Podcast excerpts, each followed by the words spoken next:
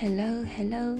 Chào mừng các bạn quay trở lại với kênh Tớ là Khí Ngày hôm nay Khí sẽ đọc cho các bạn một bài viết của bạn Hoàng Anh Tú Trên trang truyện ngắn ý nghĩa.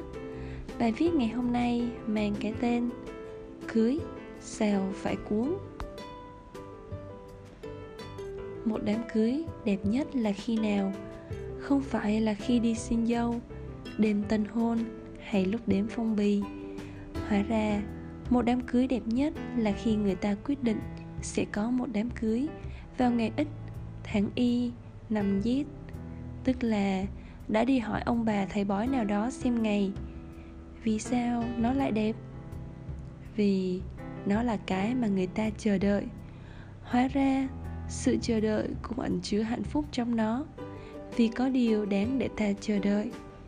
Không có sự chờ đợi nào mới thực sự là rỗng. Khi bạn biết mình đang chờ đợi điều gì, thì bạn hãy vui đi. Bởi bạn sẽ chẳng vui nổi đâu nếu bạn chẳng có điều gì để chờ đợi cả. Hôn nhân là một câu chuyện dài không có điểm kết, mà chẳng ai khi bắt đầu một cuộc hôn nhân lại mong nó có điểm kết thúc cả.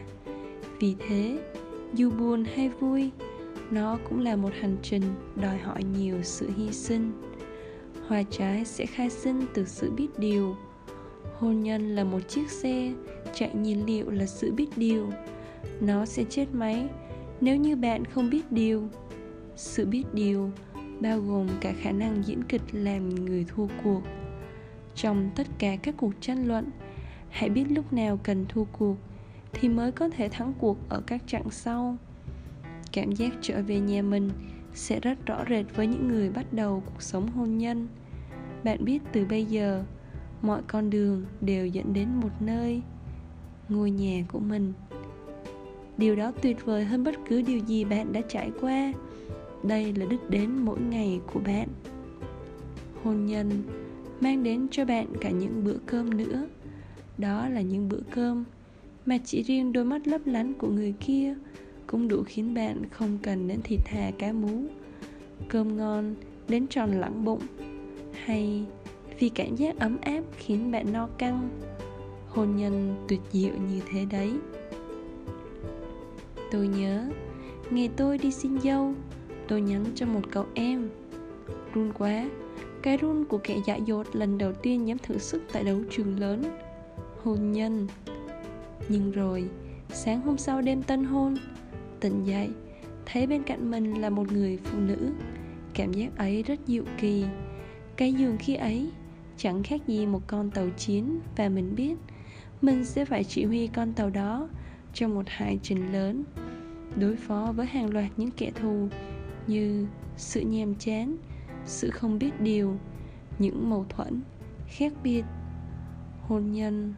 Đó là một câu chuyện và thực sự là một câu chuyện nên viết cho cuộc đời mình. Bài viết đến đây là kết thúc. Có một câu khi thường được hay hỏi, tại vì khi là người theo đạo thiên chúa giáo? Ba mẹ cũng từng hỏi, và một số người quen khi nhìn vào cách sống của khỉ thì có hỏi, khỉ có muốn đi tu không?